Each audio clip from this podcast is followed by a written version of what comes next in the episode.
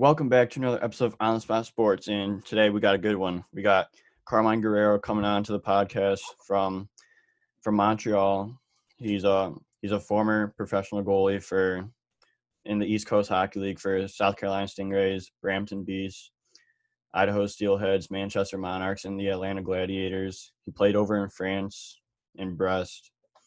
He uh, he was an NCAA Division One hockey goalie at University of Alabama Huntsville, and he's currently a goaltending coach at St. Lawrence University. So this is going to be a good one. Can't wait to have Carmine on. So let's get into this episode. Yo, welcome back to another episode of On Spot Sports. I'm Jack, and today we have a very special guest. We have Carmine Guerriero, who is a retired professional goalie after he spent time in the ECHL in the East Coast Hockey League with South Carolina Stingrays, Brampton Beasts, Idaho Steelheads, Manchester Monarchs, and the Atlanta Gladiators, and then played over in France for his last season. And he, he also played four years of NCAA hockey with University of Alabama Huntsville. He is also now currently the goalie coach at St. Lawrence University. Welcome to the show, Carmine Guerriero. Carmine, how are you? Hey Jack, thanks for having me, man. Yeah, no problem. It's uh, it's gonna be a fun one. Can't wait for it. Yeah, let's get it. Yeah. So, uh, can you give the viewers a little background, like why you started playing hockey, when you became a goaltender, like what drove you to becoming a goalie coach and pursue a pro career as a goaltender? Yeah, like I mean, I could. Uh, I got a pretty long story, but uh, just to start off, I, I I started playing hockey when I was like I think three years old it was it was big in my family. Everybody watched it, so obviously, you know, me, me being from Montreal, there was Montreal Canadiens game on uh, TV every whenever they played. You know, so uh, from a young age, I, I, I enjoyed watching the sport, and I started playing it, and uh, I was a forward up until probably turned like I think it was like six. So I probably played like three years of, of forward. Um, and funny enough, the the reason why I became a goalie was because on my you know my youth team, we would rotate. Uh, everybody would take a turn to go in net, and my my father was the coach of my team, and uh, uh, it just so happened that on my team nobody wanted to be goalie, and I, to be completely fair, like I didn't want to be either. I was having fun, you know, just skating around the rink and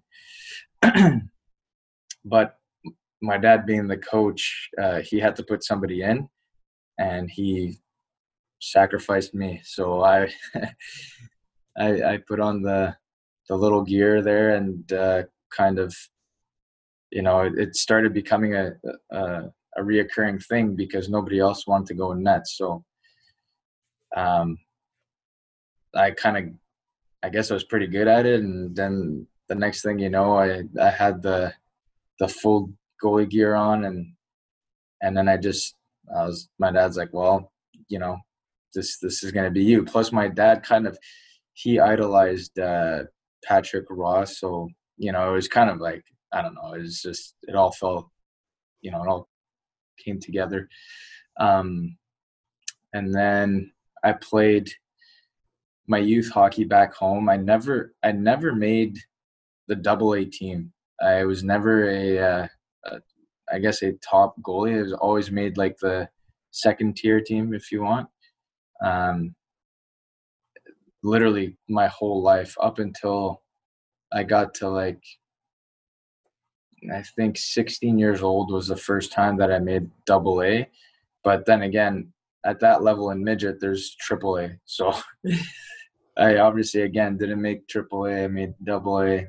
Um, and you know just always being cut my whole life i was always like that last guy in you know and just almost there but not quite it kind of it played a a toll on me because like I wanted it so bad and you know I wanted to become a professional hockey player and all that stuff um that when I was 17 years old so the year after I just quit hockey uh it was it was weird, but I was just sick of it. Like I was just sick of not making the team for whatever reason, whether it was because I was small or because I wasn't good enough or whatever the reason was.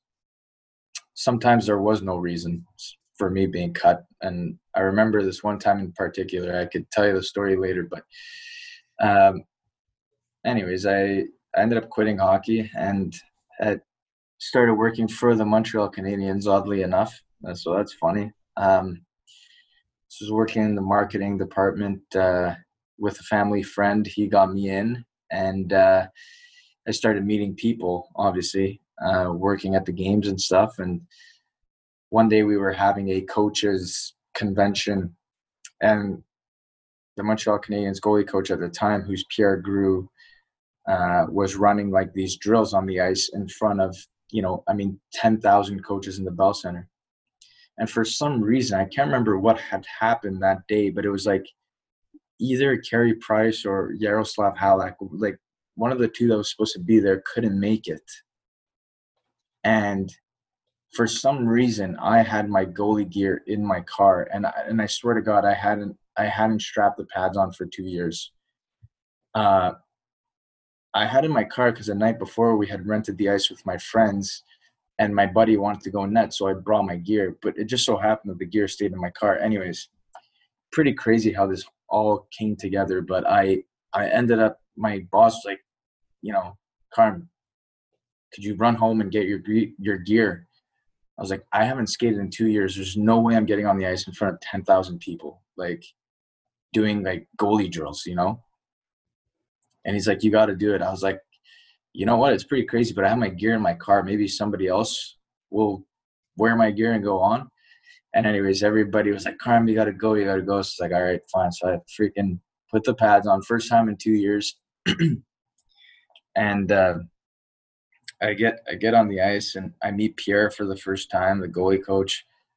And it's funny because I was at his house like last week. We were just talking about this. And so get on the ice, start doing the drills, and I'm feeling like really, I feel like I haven't missed a beat. Like I, you know, kind of like riding a bike, you know? Yeah. And then uh, after the practice, uh, Pierre comes in the room. We start chatting, and he's like, "So where do you play?" And I was like, "I don't play." And he's like, "Come on, like, what do you mean you don't play?" I was like, "No, I swear I, I don't play hockey."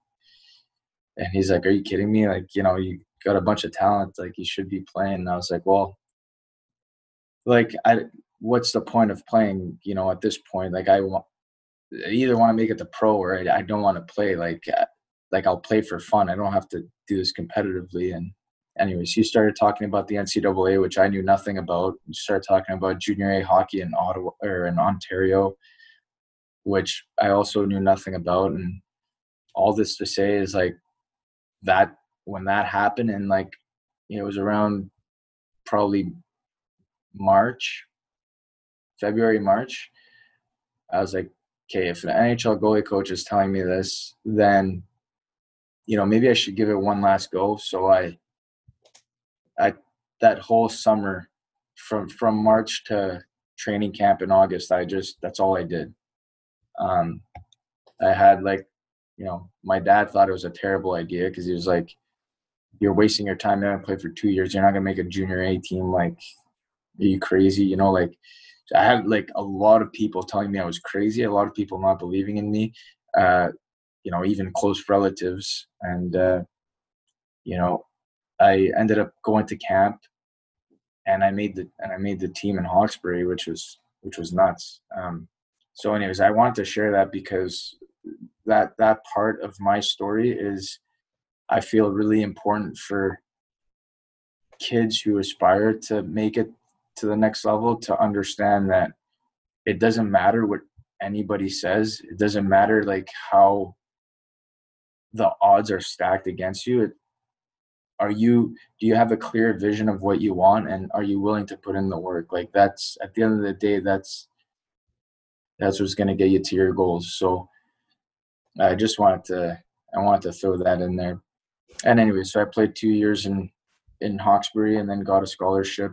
Um, it was weird though because I had gotten like a, I was committed to Denver University after my second year, and I got a phone call in like June from the NCAA saying that I didn't have enough. I didn't have. I was missing one core credit to be eligible to play in Division One hockey. And um, so Denver called me, the coach at the time, Jim Montgomery, th- those guys, Gwozdecky, that whole staff was like, "Hey, you know, we we don't have time to like do an appeal and all this. I mean, school starts in like a month, you know. So what what we're gonna do is go ahead with the guy that we committed for next year. Just bring him bring him in a year early, uh, and we'll try and see, you know, if there's a team that's willing to to appeal. And the reason why this happened was because I went to CEGEP in Quebec, and it's kind of like pre-university, but my courses were titled in French, so some of them, I guess, they didn't, you know, I guess that one course like didn't transfer or whatever.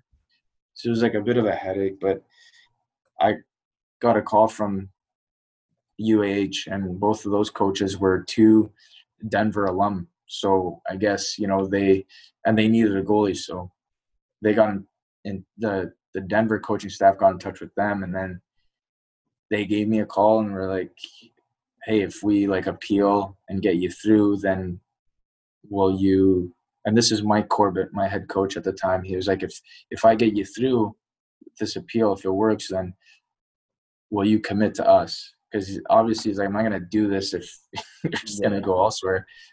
So I didn't. I didn't care. I was like, "Yeah, of course. Like, I'll play. I want to play Division One hockey. I don't care where I play it." Um, so that's how I ended up at UAH and had you know four years there, and then went on to play in the East Coast Hockey League that first year, which was, you know, you could you could argue I played. I mean, I only played like eight games that year. It was a freaking or se- I don't even know how many games I played. Seven. I don't know. Yeah, I think something like that. Yeah. So it was crazy. Like, I mean, on five different teams, I probably spent more time on an airplane and in a taxi than with actual teammates that year. But uh, yeah, it was a cool learning experience. Like, you know, just some more adversity. Not that I hadn't seen it my whole life. I mean, I was used to it. Like, it was fun. Kept getting traded, kept getting cut. Uh, you know how it works. Guys get sent down, and then you're like the odd man out, which whatever it is, what it is. So that kind of made me really want to, uh, you know, go somewhere the year after where I knew I was going to play, and you know, quite literally the first phone call I got after my season in the East Coast Hockey League. It was a coach in France, and he he's like, look, like, I know it's not the top league, but if we win the league, then we'll move up, and you'll be my guy for the following years, and all this stuff. We're gonna have a great team, and I was like, whatever, yeah, sure. Like, if that means I'm gonna play every game, then I'll do that, and if we could move up, then you know, perfect. If not, like, I'll just go somewhere else the following year. Um, but I ended up going there. We've finished first place, so it was pretty cool going from you know playing like seven games a year before, you know, not winning a game. I don't think I did because, you know, I didn't really play seven games. I was getting put into games. I think I played like three games, uh, and so, you know, to finishing first, winning, winning a bunch, and having a really good season. That was that was fun unfortunately we got beat in the playoffs by the team who won it all but uh, That's always the worst. yeah it was like you know the round just before the finals and we we ran into a team that was just like hot like they finished the year hot and they were i don't know they they beat us like they beat us in i think because it was best of fives there the playoffs and uh yeah, they beat us three games to one. It was like pretty crazy. Nobody expected it. Um, but I mean, they were good, and they ended up. I mean, they ended up sweeping the finals. They won three games in a row. They won, so they're they're a good good team. Kudos to them. Um, but yeah, and then you know, life happens and you kind of have to prioritize. And I, at the at the time i i kind of i sat down with my girlfriend and you know we she had a cool opportunity out of out of school to start work. And i didn't really want to do a long distance relationship because it freaking you know it's it, it's hard. Like i mean it sucks. Yeah it's not it's not it's not fun for anyone. And you know i i kind of analyzed the situation and i just didn't i wasn't i wasn't where i wanted to be in my career. Like i had a goal in mind and that was to be you know in the american hockey league or playing in a in a top league in europe and you know obviously that uh, it wasn't wasn't happening. Although like i could have had some pretty cool opportunities after that year in france i just i just like decided to start working make some some real money start start life kind of i guess you could say i don't know so so yeah i was just a eager to get a change but that that's pretty much my my whole career in a nutshell there yeah so you faced a lot of adversity it's like what what drove you to keep coming back? Like you got cut from double A, you got cut from triple A. What drove you to keep coming back and just keep working at it? At at a, at a young age, I would say that what drove me was to prove people wrong. That's what was I was also very very short when I was young, so being a goalie and being short doesn't doesn't mix. I I I was um, you know you're always views viewed as uh, as an undersized goalie. And the thing is, a lot of people that don't know goaltending will will automatically say, "Well, you need a big guy because covers most of the net." And that when you're playing in the minors, you know, uh, sorry, youth hockey, then you know, dads coaching the team don't know don't know any better, right? It's just like it's like the old way of thinking where like you have to be big in order to be good kind of thing. Um, but yeah, like I, I think that's what drove me at first was just proving people wrong. And later on in my career, it was, or when I uh, wanted to, uh, you know, start playing again and get into junior A, that what drove me there was proving to myself that I could, that I could make it there. It kind of took away like the, uh, like the proving people wrong and it, it kind of i kind of changed it to like proving myself right you know yeah yeah so then you um you went to junior a you played in uh hawkesbury with yeah. the, with the hawks in the cchl which is a central central canada hockey league and you you played really good with uh your time spent in uh hawkesbury so like what was your experience like playing in Hawkesbury and like you played in 107 games in two seasons. It's like what was it like playing so many games? Yeah, it was like it was a sh- it was a shock to be honest because my intentions were to make make a team and you know fight for that number one spot eventually but i didn't think it was going to come so early. And um, you know the reason it did was I I just I was playing good off the bat, and my coach was kind of like the type of guy, you know, whoever whoever was playing, whoever was winning was gonna was gonna play, you know, um, and it was I was just such in like a good state of mind where like, you know, it was all like positive thinking. I was I was just happy that I made the team. I was I was proud of myself, and it kind of just that all that energy kind of flowed into my game where I was just like playing really well. I, I don't know. And like probably two or three weeks in, I, I kind of like took over the, the number one spot. And then, you know, I, I think I ended up playing like 40 something games that first year, which was, which was a lot because I hadn't played for two years. So, but it was good. Like, I mean, I got ready for it like the whole summer, right? Like, yeah I was getting ready to eventually take over at some point. Like I knew I would. I just didn't know when it would come, and obviously it came a lot earlier than I thought. And then the next season was was was good too. I got a chance to play like I don't know. I played like like 50 something games that year and you know i i think that organization that gave me that chance um, the general manager ian henderson and the coaching staff dustin traylon and sean anderson those guys literally gave me an opportunity and they had a good team they put a good team in place and it really facilitated my transition from you know not playing to playing.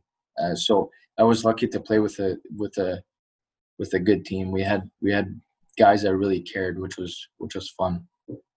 Yeah, so you like you said you played in 50 games and like 40 games. So you played a lot obviously. So like what kept you like stay so strong?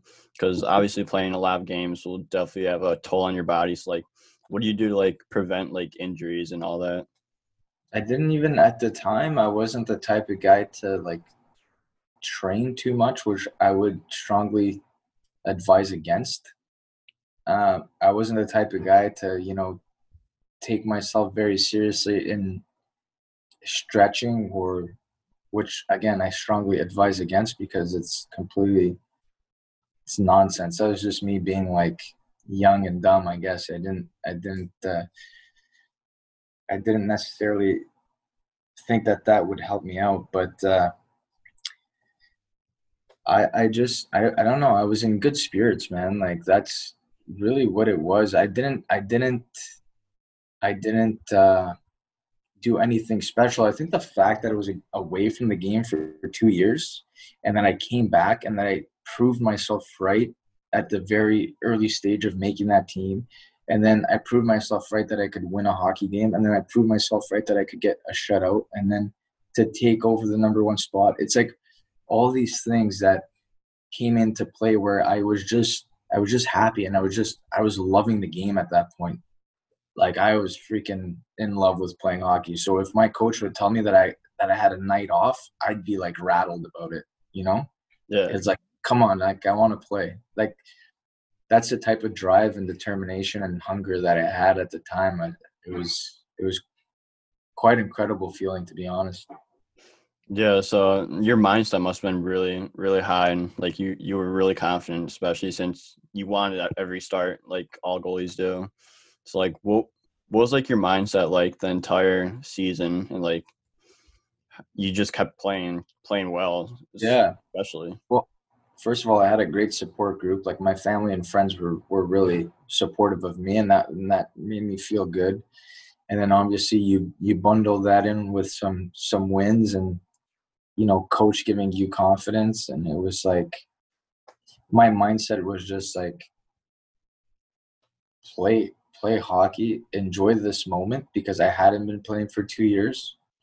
I was just taking everything in every game from like the pregame warmups with my teammates to the bus rides to everything was like I was just so happy to be a part of it. And um, after that, after like being happy, my mindset was like just perform, you know.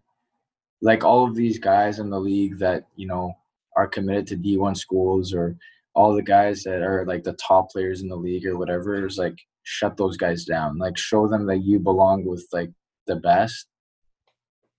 And that and that was it. It was just like me constantly wanting to improve at this point. And and naturally like, you know, winning hockey games and winning a championship, that's like long term goal. Um, but that's that's just what my mindset was. Like I just wanted to play, have fun, win, and eventually, you know, maybe long run in the playoffs or even win a championship. Like, I don't know. I, I didn't even know like how to explain. I was just happy to, to be playing. Is yeah, I I feel that like yeah. for me like I have like that mindset as well, like positive mindset, and like when I do like my game is like really good, and then like when your team keeps losing a lot, that's when it gets tough on you. But you just gotta you just gotta keep thinking positive and positive self talk. Yeah, it, it does help a lot. It's it's a huge part of the game. It's a huge part of the game, and I, I realize now, you know, I keep saying I was in good spirits. Like, I really was because I realized how uh, my mindset was compared to you know, maybe when I was at UH where we didn't really have much success. You know, in Hawkesbury, it was we would win a couple game, lose, win, lose. You know, we weren't we weren't like a top team by any means, but we could compete with the best teams. Yeah. You know, and we wouldn't we wouldn't typically lose to like bottom end teams. We would win those games, but it was like you know we would give the top teams a really good run they had to earn the game to win so we were we were very competitive which that brings a lot of confidence to everyone as a whole right yeah and when you go into a place where you're constantly losing as you were saying well that's that's becomes difficult on the mind you know on your on your mental and like how do you revert that it's like you said positive self-talk and you know just trust your abilities at the end of the day. Like you could only control so much, right? Yeah. And that's you controllables. Yeah, exactly. So yeah, and uh, last year for when I was playing, like we we'd lose like we we weren't that good, but like we'd lose like we lost like ten games in a row. It was brutal, but like I I just we were giving up like six goals a game. Like yeah. I, I just thought about because like I I got some uh, tips from other guys as well, and they're like just think about just think positive and like just decrease the number of goals you let in because like yeah. my team wasn't scoring either, so that didn't really help me. So mm-hmm. just like decrease the numbers from like six to five to four to three to two, and so on. And it definitely did help, but like it it sucks losing. Let's all be honest. Oh, definitely, it definitely does because you you play the at the end of the day you play the game to win. Like that's the feeling, right? That feeling of winning is is what you play for. It's fun. Uh, then sure, like you could have fun during the game. But if you lose the game, that's not fun. Like no matter what anybody says, like that's that's not the end goal. Is not losing. No. Um, so uh, you, you, know, it's it's it's tough. Like I, I truly believe that that losing can become a habit, and it becomes a habit not only like you know in in like physically like you you lose but mentally as well it becomes a habit because now you get into this mindset where you know my team is not scoring and i've had this this exact um you know thinking when i was in uah my team wasn't scoring goals. We were getting i was getting peppered every game you know. It was they were tough tough games to play in but there was times where it was like almost feels like everyone's giving up. So you're like well you know, screw this. Like I'm, I'm kind of giving up as well. And it's it's not necessarily intentional, but th- those are the games that you start getting scored on like one, two, three. Yeah. All of a sudden, like you look up at the board and it's like five nothing, and you're like, how is this happening? And then every bad bounce is going in. It just doesn't stop, right? And like, how do you mitigate or minimize that situation is is uh, is is like we were talking about is by going back to the basics you know positive self talk and tr- trust yourself like trust your capabilities of like stopping the puck like you you have done this a million times before you know? It's it's it's just another game and you got to get out of that that kind of sluggish mentality of like you know you're just done with this. So, yeah. Yeah for sure and it was it's hard. Yeah it, it is hard it was definitely like that to start because like i was like their fifth goalie coming in so i was like yeah. And it was, they only played 10 games before that so it was they're already five goalies in but like i stuck around for their next like 30 games so like okay yeah. Like so where did you they liked me I, I played in one of my uh, men's league teams. Oh, okay, yeah, yeah. And, like men's league can be brutal at times. Oh yeah, no defense. like I got I got peppered with sixty five shots in a game before, and yeah. like six nothing. Yeah. Oh, I know. It's, it's it's hard. That's it becomes really it's it's mentally tough. It is. It is. But I got I got through. We got we came up with some wins here and there. So like mm-hmm. at least we won some. Yeah, it, You know, at the end of the day, I think like as a goalie, you got to give your your your job obviously is to stop the puck naturally, but you could also give your team confidence. Um, and obviously your your teammates, you know, which score goals or whatever, could give you confidence as well. Because I mean, it, it it it helps, right, for a goalie to see that your team's playing the puck in the net. But you know, you can't control that. What you could control is you stopping the puck. That's at the end of the day. That's that's all you could do. It's it's so um, I don't know. It's so easy to say. Like, and right now, I I feel like I'm I'm rambling on about this, but it's at the same time I can't stress it enough. like, it's easy to say, hard to do, but you got to do it. Yeah, that oh. you just got to do it. That's your job. Stop the puck. Yeah, and have fun doing it. Exactly. So uh, let's go on. Uh, when you went on to University of Alabama, Huntsville. Yeah. So you played four years there. You guys were were okay. So like you played your first two years you played 21 games and 29 games i believe and so like what was your experience with like playing college hockey playing on uh, alabama huntsville it was good man. Like i loved every second of that place. I uh i wouldn't trade it for anything. Like obviously i was telling you earlier how i was committed to denver and in the four years that i played in at UAH, like I think Denver had won like three championships or something over the course of that time. So, I mean, obviously that part is like you know it sucks because you you see a team that you were committed to having that much success, but at the same time, the friendships and the lessons learned and you know just the experience playing hockey in the South, like people that I met, like all of that I wouldn't trade that for anything. I, I loved every every second of it and it was it was it was cool. Like I, I truly believe that that I needed to go through that in my life to be who I am now today. Um, I needed that like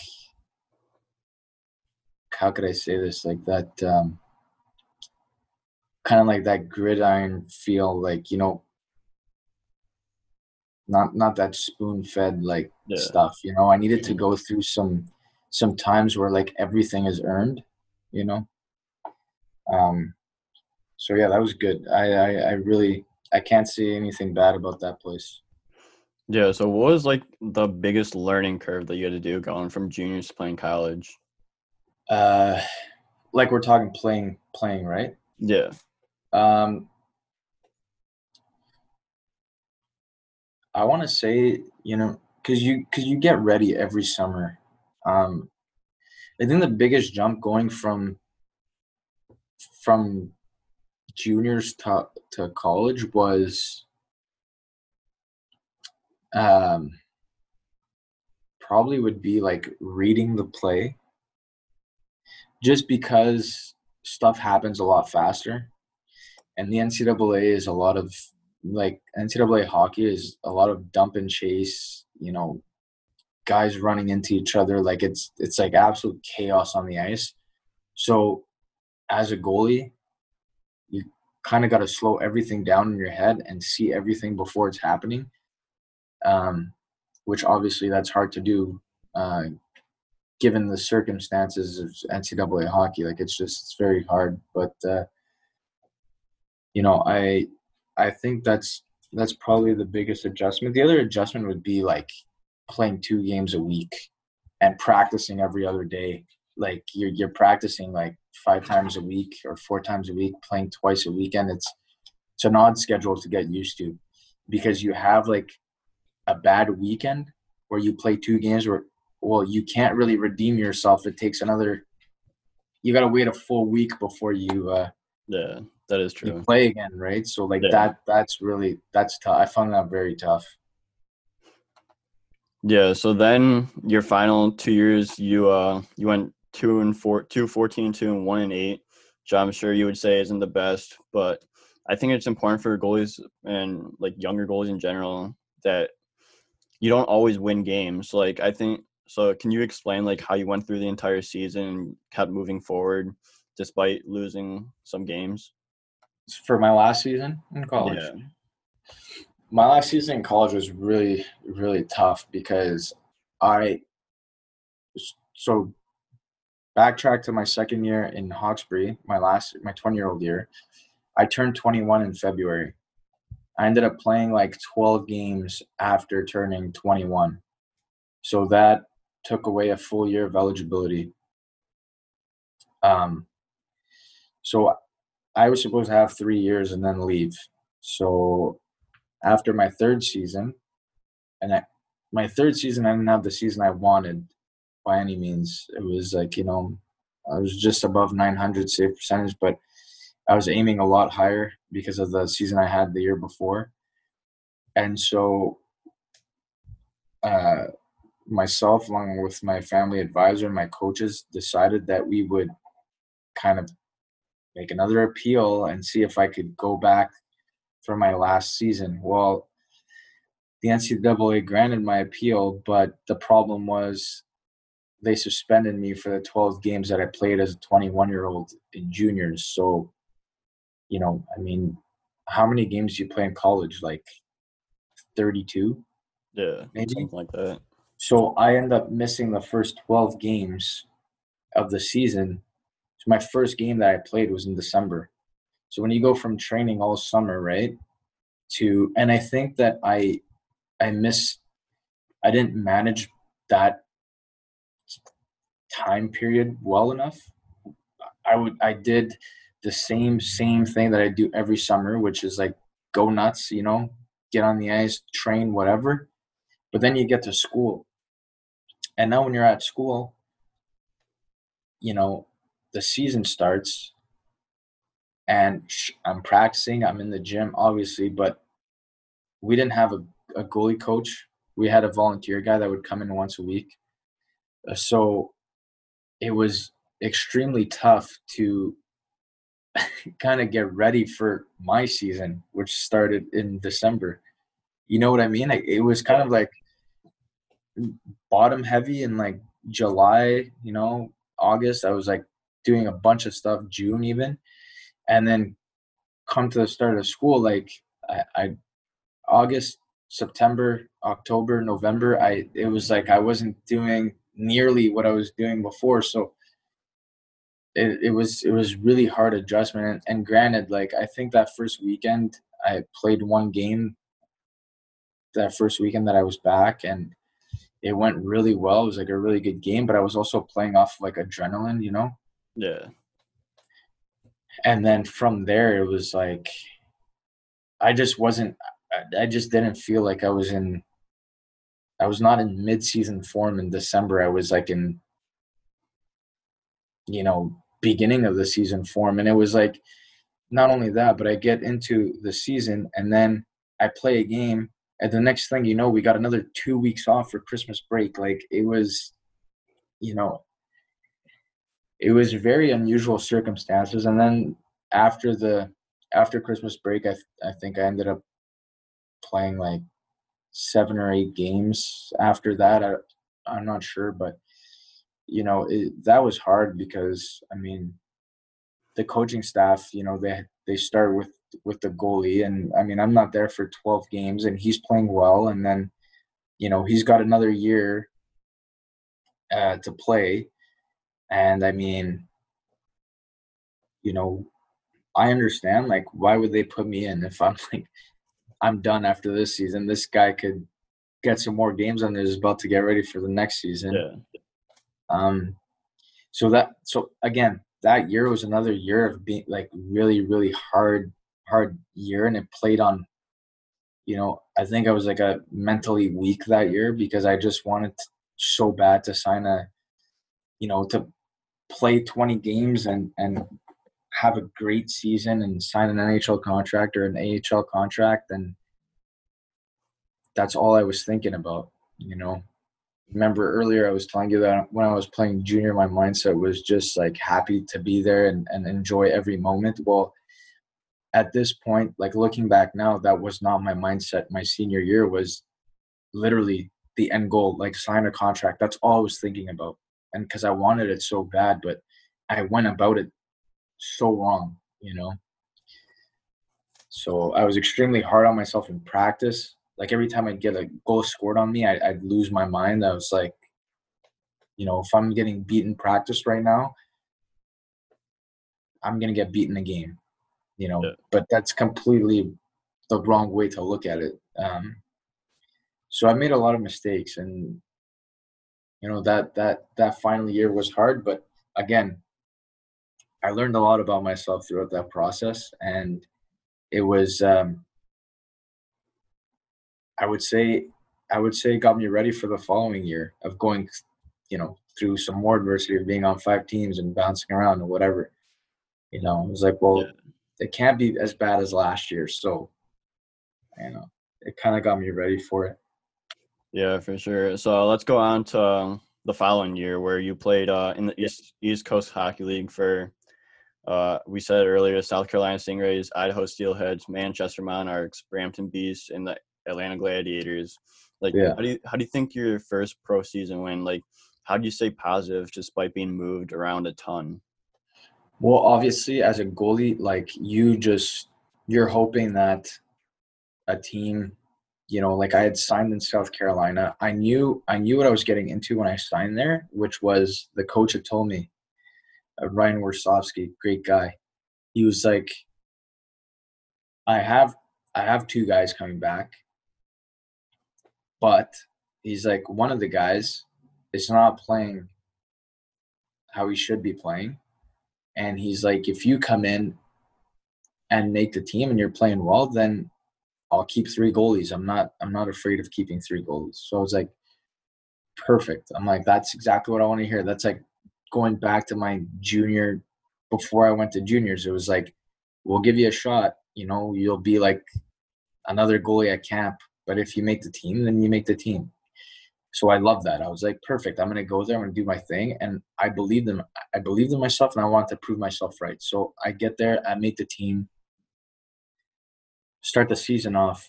Now they have like a bunch of injuries, and we had this another guy from South Carolina who's now living there. His name was Jeff Jakaitis. This goalie had an incredible pro season, incredible NCAA season, uh, career. He, this guy, was like 35 years old, I think. He wanted to play one more year, and so now we're four goalies because he has like a a, a very uh, credible pro career. Like if you look at his numbers, like the guy is legit. He's a great goalie. Yeah.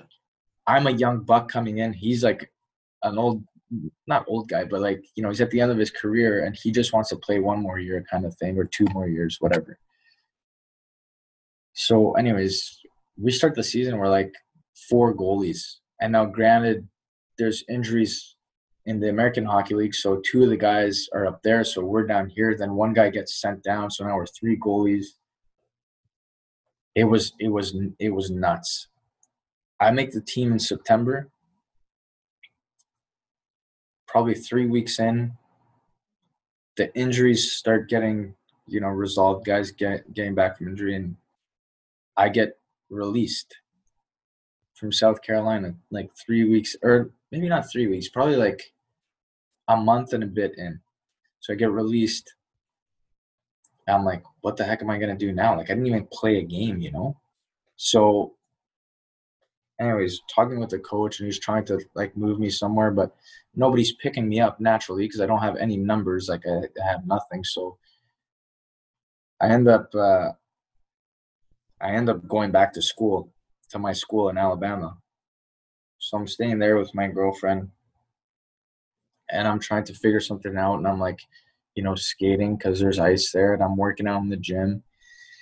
And then one day I get a phone call from the head coach from South Carolina again, Ryan Warsofsky. He's like, Hey Carm, like there's been another injury. We'd love to have you back. Like I was like, perfect. I'm on the next flight. Like so I get out there like the following day or whatever. And uh that weekend we had we are going on a road trip and um, we're in Orlando And out of nowhere, the coach was like, you know, we practice a few days, and he comes up to me. He's like, "Hey, you're playing this weekend," and I was like, "Oh shit!" I was like, "This is this is awesome," you know. I finally get my first taste of whatever. So go to Orlando, have like an incredible game, even though we didn't we didn't win, we lost in the in a shootout. Um, and I and I was like, honestly, I'm like thinking about the goals and stuff in the shootout, and I was just, I did not handle that shootout properly. I was just so eager to like get it over with and win. It was like I wasn't calm and relaxed. Like I just was the complete opposite of that. So they ended up scoring a goal on me. Their goalie like shut the door. Um, so yeah, we we lost in that shootout, but I had an incredible game. And then that was my first game was probably like in December again. So it was, you know, and then I um, ended up getting released again from South Carolina because the injuries, you know, the guys came back from injury and I'm getting released again. And then I ended up spending a month at home in Montreal, a month and a half. Nobody, you know, nobody calling me. You know, obviously there's like SPHL teams trying to get me to go there, and I didn't want to play in the SPHL. Not that I think that I'm too good for the league. It's like not that not the case at all. I just yeah.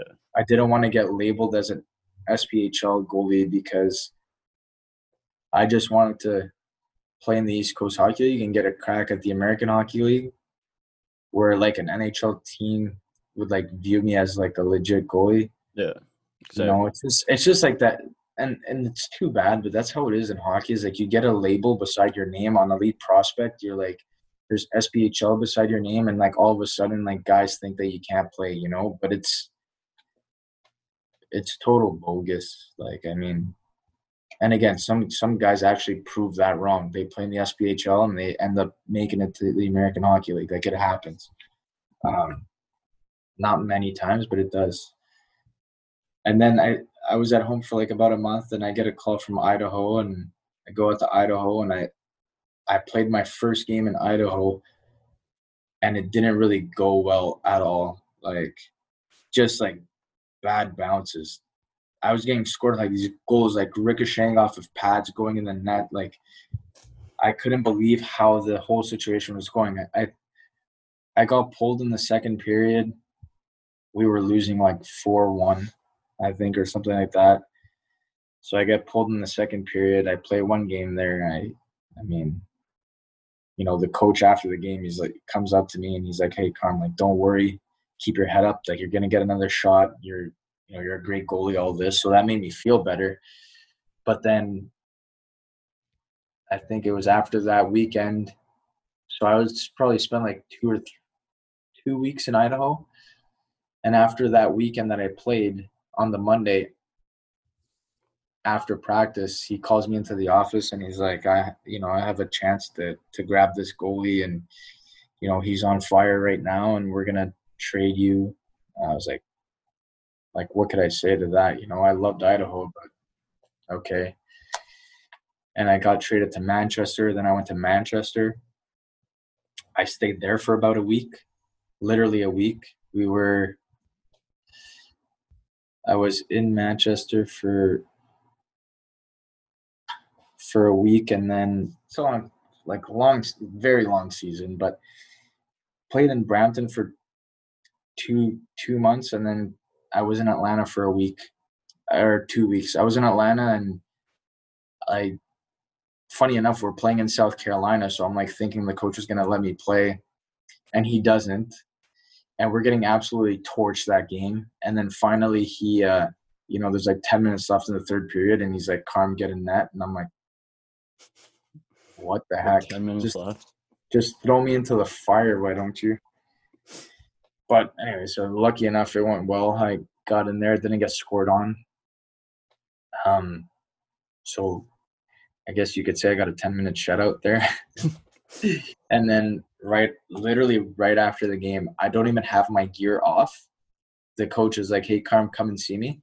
So I get into his office thinking he's telling me that I'm going to play the next game, which is like in a couple of days. he's like, uh, I gotta I gotta let you go because uh, our goalie that's in the American Hockey League is coming down for the playoffs. I was like, what the heck? I literally just got here a week ago. I just jumped into this game.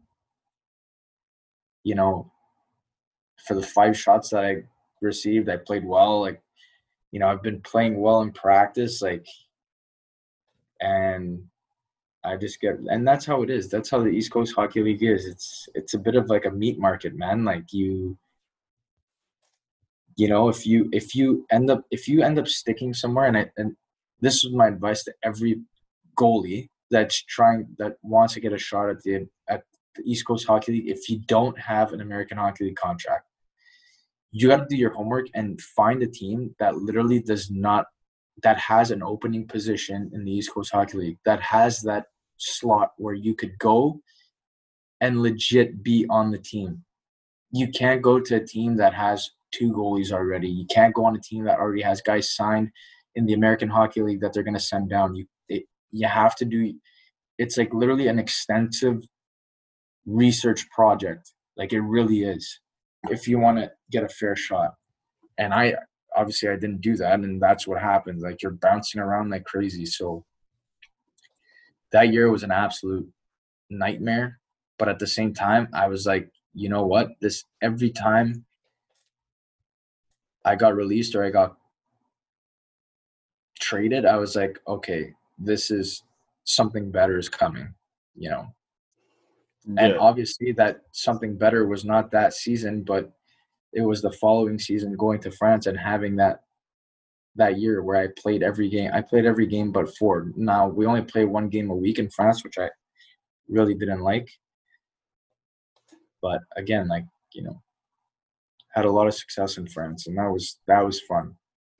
Yeah, so let's let's go to that. So you played in France for uh Brest. So yeah. what what was it like playing in France and like playing the game in a different country compared to the States or Canada? Well, it's very, very different. I mean, the ice is much bigger. There's, it, it's, um, I wouldn't say it's easier because, like, guys, the game is like way more skilled than it is like physical, you know? Yeah. Um, and the problem with the league that I played in, this is what made it really hard was you're playing against like I had a kid on my team that played in the KHL. I had guys on my team that played in, you know, the top league in Finland, in the Liiga.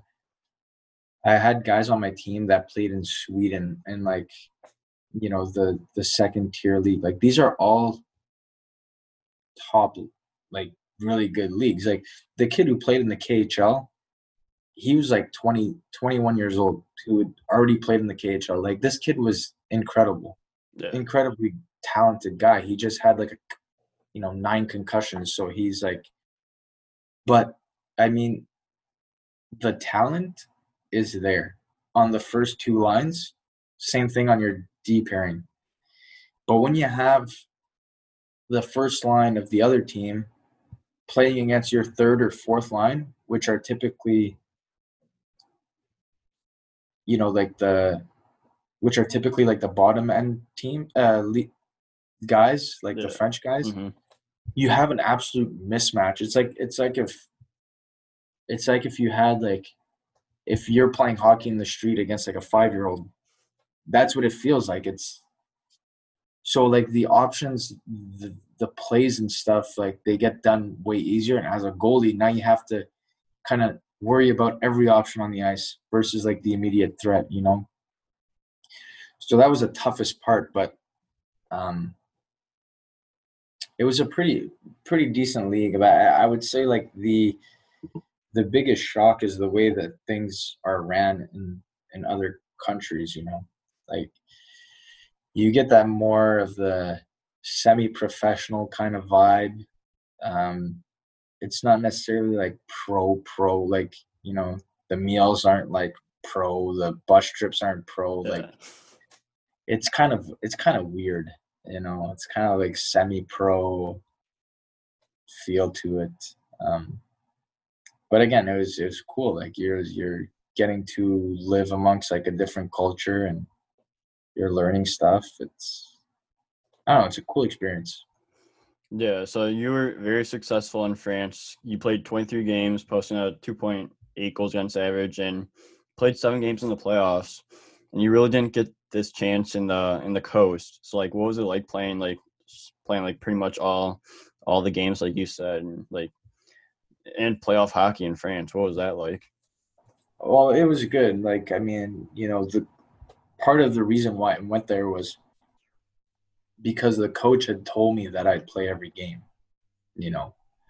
So I wanted to do that because I was telling myself if I could if I could like have good numbers at the end of the year, then I could set myself up to move up a league or to move to a different country the following year in in Europe, you know. So that's the way I was viewing it, and then uh, I didn't want to go back to the East Coast Hockey League that year because of what I've been through the year before. Um, but that's the reason why I went there.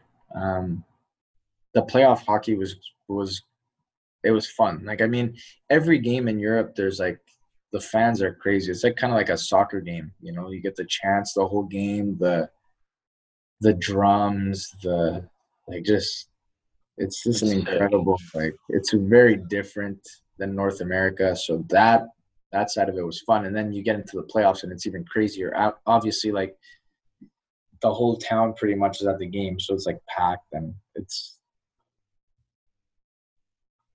it's fun. It was like really really cool um, experience. Yeah, did you guys do like the the clap after the game and stuff like that? Yeah, we would uh, after after every game we would uh, we would skate around the rink and and do that. We would clap, but like skate around the like take a like a victory lap. Or actually, we did that even when we lost, but we didn't lose many games that year.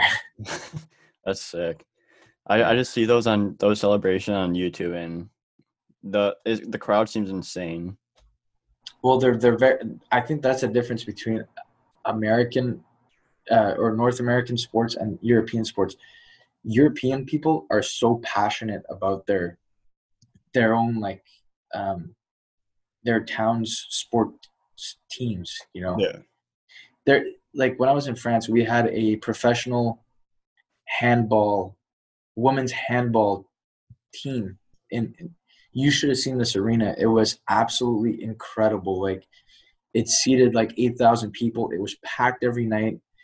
You know, and I'm not I'm not crapping on like women's handball, but it's it's not like it's not like soccer or it's not like hockey, but the people are super passionate about it.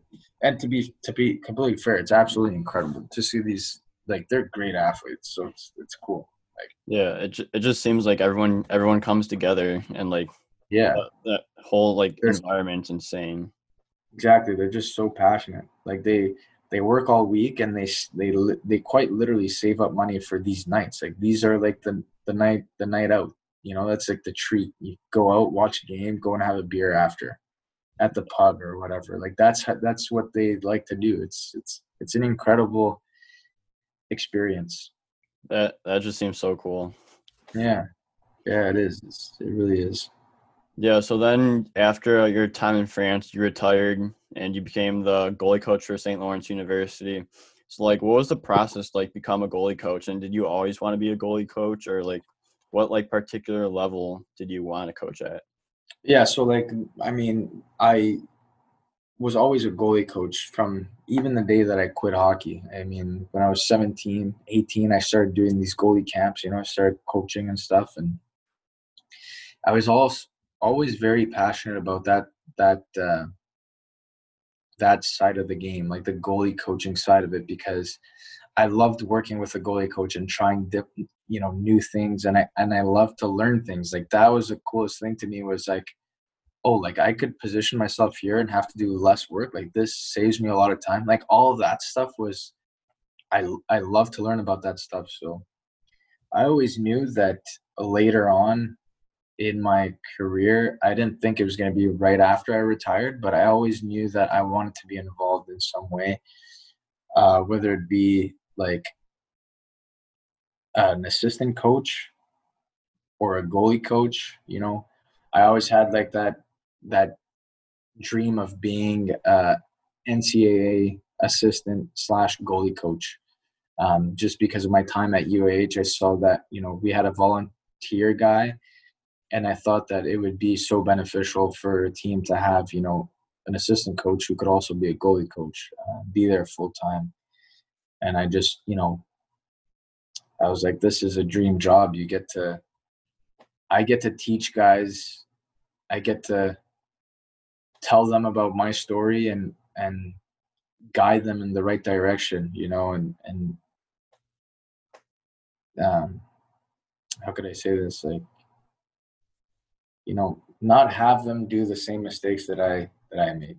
You know, and I mean, I made a lot of them, and I think the reason why I wanted to become a goalie coach was because of the mental side of the game that I think is so important. Like, you know, like we were talking about earlier, a lot of guys, you know, they come to the NCAA and you're, you're, you're just, you're just young and your your thinking process is not usually like the best you know some guys get easily frustrated and stuff like that and they need somebody to talk to because goalies can't go and just talk to the head coaches like it's not it's not the same relationship you can't go and talk to an assistant coach that doesn't know anything about goalies because it truly is a different position you need somebody that understands the position to talk to you know yeah. So I wanted to be that guy, and I was lucky enough to, you know, to to get that opportunity with St. Lawrence.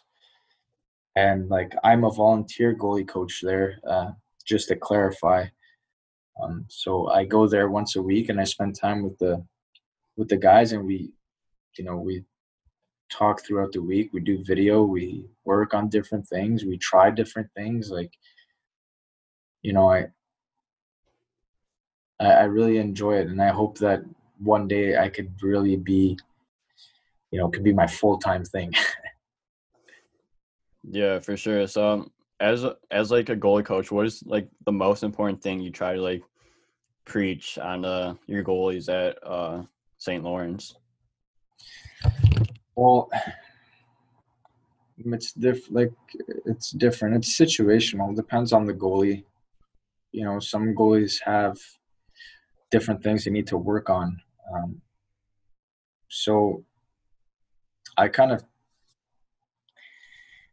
I guess if I had to pick something that I preach would be, you know, work hard, have fun, and control what you could control. Like those are, you know, all of those things are controllable. Like you could directly, you could do all of these things. You could choose to control the controllables. You could choose to have a good attitude. You could choose to work hard, and you could choose to have fun. Like, and that just has to do with your. It's basically like your mental state and obviously your physical state, but like you you have to be willing to um to do the things that you you you can do. You can't control like your team scoring goals like we were talking about earlier. So you can't worry about that stuff. And that's what I try to to tell you know these guys. But again, going back to what I said earlier, it's easy to say and it's hard to do, but you got to do it, you know.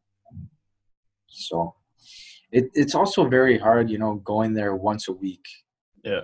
It's not the same as being there full time where you could really truly like I mean really get to know the goalies on a personal personal level, you know. I think when you when you start doing that, you could you can start like saying okay like this guy has you know maybe a confidence issue and it, it comes from you know I don't know this part in his life and maybe if we could fix that he could like there's there's so many aspects that go into into that yeah, for sure. So I know in the future that I would love to become a goalie coach. and like I'm currently working on to become a pro goalie as well. Like Yeah. when, when it comes to like being like a goalie coach, like what do you what are some tips that you'd have to like become like a goalie coach and help other goalies? Well, I would say like get to know, really try and get to know your goalies as best as you can because, like I just explained, everyone's different and not everybody needs the same type of attention. It's all it's all different. Um, so you need to know your guys. You also need to know what you're talking about. You have to become kind of like obsessed with, um, you know, techniques and and strategies and ideas. So you, you gotta you gotta be able to know your stuff like very well. Um, and I think the last thing is you you have to be prepared. Like anything in life, whether you're trying to become a pro goalie or you're trying to become a, a goalie coach, like preparation is key. Like what are you gonna do in order to become a pro goalie? Like you have to prepare. You have to come out with a plan and say, I'm gonna train an hour a day off ice. I'm gonna get on the ice an hour a day. I'm gonna do some hand eye coordination for like five to ten minutes a day. Like those are all things that are in your preparation that will allow you to become a pro goalie. But it's the same thing with a goalie coach. Like you have to prepare your practices, prepare, you know, what you need to work on, like prepare your even the subjects that you want to talk to your goalies about, whether it be techniques or like the mental side of the game. Like you have to prepare for that stuff. To obviously in my situation, given that I'm a volunteer, guy, I have to maximize time. So like preparation is key because I only get like an hour with them a week on the ice, right? Yeah. But uh, yeah, those are the biggest things I, I'd say, in Yeah. my opinion. Anyways, Yeah, uh, for sure. So thank you for those tips. Those I'll definitely use those to to my advantage. yeah, man, you'll see. You'll, it, it'll literally help you. It will. Yeah, for sure. So uh, I have one more question, and uh, Yeah. it's like like I was telling you, good friend of the show, Jamie Phillips, and you had an Yeah. epic triple OT game when you're at UA, UAH, and he went he was at MTU. So can you go in depth of like what that game was like and how you felt like that like going into triple overtime? How like how sick was that? Yeah. So like prior to the game, we had we had literally that was the first time we made playoffs since I think 2010 was the last time UH made playoffs. So this was like six years later or something like that. Um, so prior to to that game, I was like, I mean, I was jacked up. I was excited to play. Obviously, we're going against. I think they were top three in the in the country at that time. Excuse me. And so I'm like, this is unreal. You know, this is fun. So before the game, what I did was I sent a message to my entire team, um, and I shared with them an experience that I had gone through my first year in Hawkesbury, where we were playing against the Carleton Place Canadians, and the Carleton Place Canadians had like 12, you know, D1 commits, and they were just a powerhouse. And we went into, we were like a severe underdog. When I mean underdog, like we were supposed to get swept, you know. But what ended up happening in that playoff series, best of seven, is that we swept them just because of the way the team rallied together. Everybody was in good spirits, everybody was clicking, everybody was playing well, and we swept them. We literally knocked out the team that was probably supposed to win the whole thing. So I shared that with my teammates before the game, and I was like, look, this happened to me once. We may be the underdogs by a long shot right now, but like we go into the game and, and handle our stuff, we could it's it's one game. Anything could happen, you know. We had one games that year, so I'm like, you know, we you know, it could happen. So we get into the game and like I don't know, I was just so excited to play, but at the same time, like I guess a little nervous. But I wouldn't say I was like really nervous. It was just more of like a I was excited to play. I was excited to win that game, you know? Yeah. And the team I, I, I gotta say, like the first two periods, like we were playing like pretty well. and even like even the third period we played pretty well. It, it's just like after a while, like you you start. I mean, guys get tired, and it's completely normal. And like when you get tired, guys with skill, you know, will kind of expose you. And they were obviously way more skilled than we were. And our team, the way we played was like really hard. Like if you were gonna if you were gonna beat us, like it was gonna be you were gonna get hurt. Like so obviously we didn't have much skills, but the guys gave it everything they had. So naturally, I mean, when we started getting in the late third period and like overtime stuff, we were running out of gas. So, uh, I mean, I was getting a lot of shots, but at the same time, like I just had this mindset where it was like I just knew and felt that game that nothing was getting by me. I don't know what came over me, but it was just like I was laughing, I was having fun, and I was like, "There, man, there's no way they're scoring on me tonight. Like, there's just no way." And uh, sure enough, like it was freaking crazy. Like, I think at one point in like the double in the second overtime, one of my teammates came down the wing and and took a shot and it went right past like right through uh, Jamie's like arm and it trickled right along the goal line. Oh. Like if we if we would have scored, we would have won. You know, would have won. But the puck like it just rode like the red line kind of, and then somebody came and cleared it. But I was like, oh my god, we're that close. Like it's gonna happen for us, you know. And then going to you know obviously we went into the third overtime and I still at that point I was like this is this is so fun but I didn't even realize to be completely fair with you I had no idea what overtime we were in I had no idea how many shots I had on me at one point I glanced up and I was like oh my gosh like are they counting these right? Like this is crazy. And then we it was probably like there's probably like a minute and 50 seconds to go in the third overtime give or take.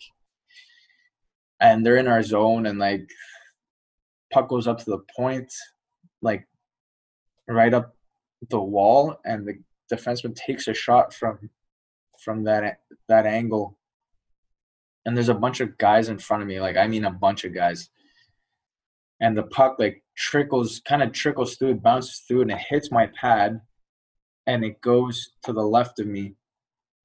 And i see one of their guys that's literally just hanging out there by himself skating in. And i was like i was pretty far away from it but i i dove and obviously looking back now, I see I'm playing it in my mind. I shouldn't have dove. I should have like probably tried to, you know, just power slide as hard as I could to get there. But I dove and it literally just went right past my blocker. Like I, I'm telling you, like I almost I almost hit it. Like went right past my blocker and in the net. And that was like that was devastating. We were going into the fourth overtime.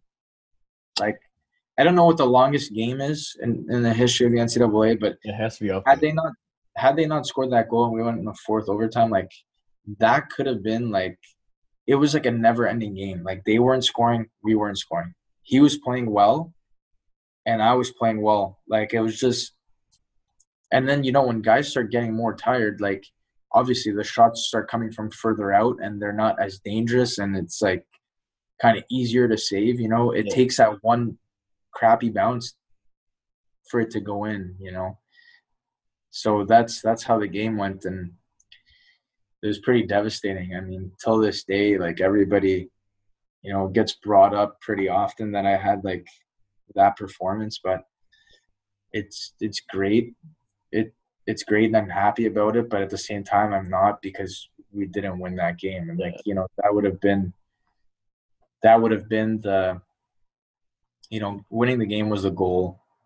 Making 76 saves was the cherry on top. It wasn't necessarily like, you know, I don't really care for it. I, I'm there's getting that first win in playoffs for UAH and like you know whatever it is 10 years that's the that's the the um accomplishment that would have been that would have been nice, you know.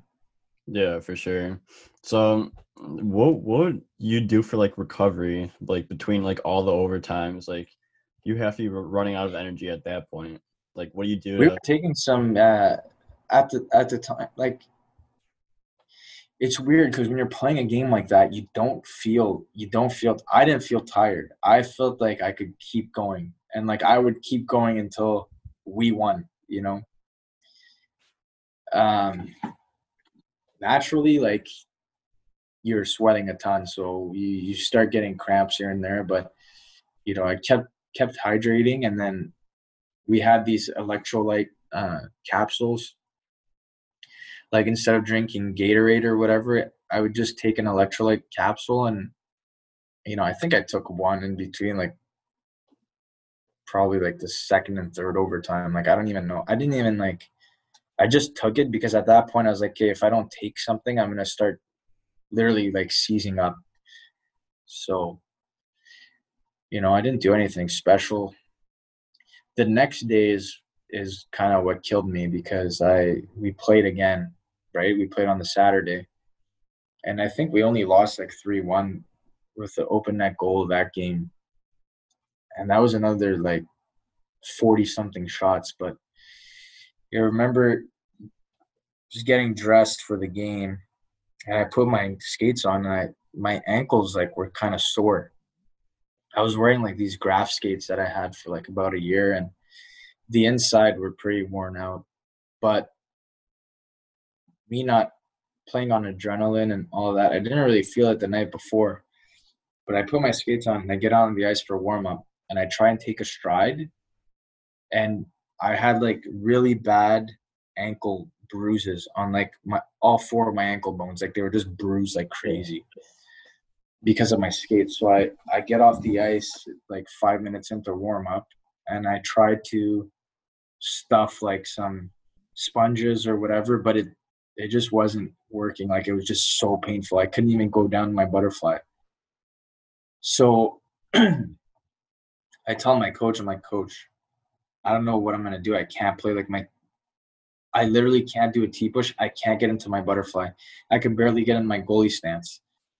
So we're like trying to find a solution with the donuts and all the sponges and everything. Nothing's working so like the trainer's like well i could i could uh i could inject you with something and like you won't you won't feel it He's like do whatever you got to do like i want to play this game like if if this means that i'm going to be able to go get into my butterfly and not feel a thing then then do it.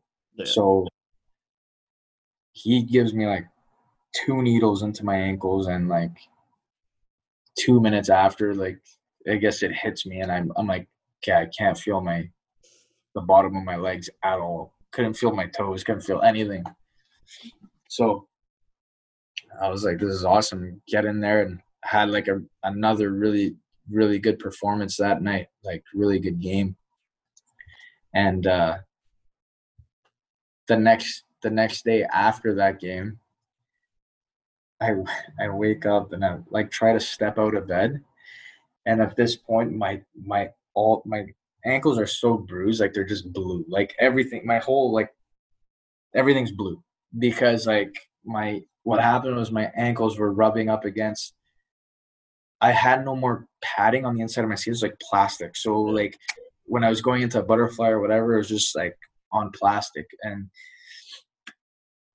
I tried to get out of bed. I couldn't even put any pressure on both of my feet. It was insane. Like I never, I, I didn't think that could happen. But so, anyways, I ended up going back home with two losses and a pair of crutches. So Yeah. nice, nice trip, Michigan Tech. Yeah. What did you have to like crawl out of bed and when you're you couldn't feel your legs or like what what happened there? Yeah, I, I, mean, I got out of bed and like you could, I was like holding on to everything to like walk, you know.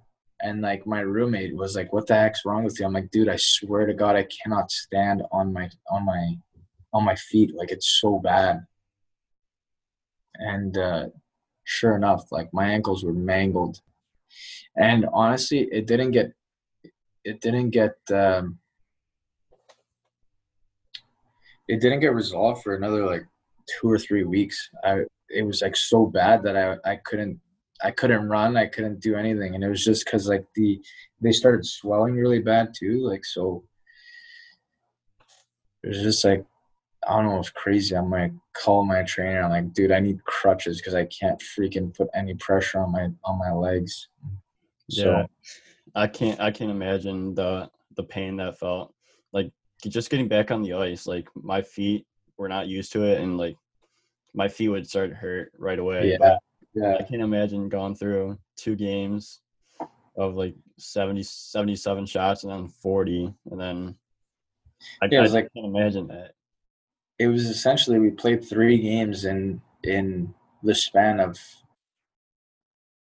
like like literally less than 24 hours. We played three hockey games, so it was like crazy and that was just me being dumb that year. I had like brand new pair of skates that I didn't want to use because I was so used to these other ones, and I paid the price for it.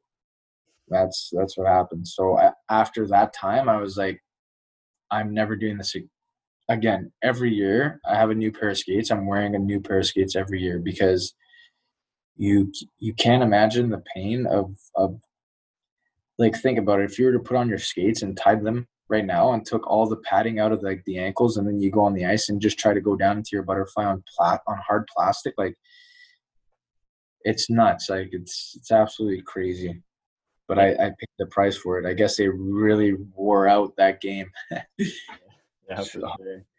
so, so uh, carmine thank you so much for coming on i really appreciate your time and uh, i want to wish you the best of luck with goalie coaching and in life this was a blast Thanks, man. I, I really appreciate you doing this. Uh, this was was really fun, and I wish you the best of luck as well. Hopefully, you could you could accomplish what you what you want to do in being a pro goalie and also a goalie coach. Um, but yeah, keep doing these, man. I'm gonna start following these and listening to them. Yeah, sounds good. Thank you. I I appreciate that. Yeah. So that'll do it for this episode. So thank you guys so much for watching. Thank you, Carmine, for coming on the to the show we I had a blast. It was nice talking goaltending with you and and goalie coaching and all that. So thank you guys so much for listening or watching. And uh, don't forget to follow our Instagram at on the spot sports with underscores between each word. So on underscore the underscore spot underscore sports. And listen to all these episodes on YouTube, Spotify, Apple, and Google Podcasts at On the Spot Sports. And we'll see you guys later. Peace.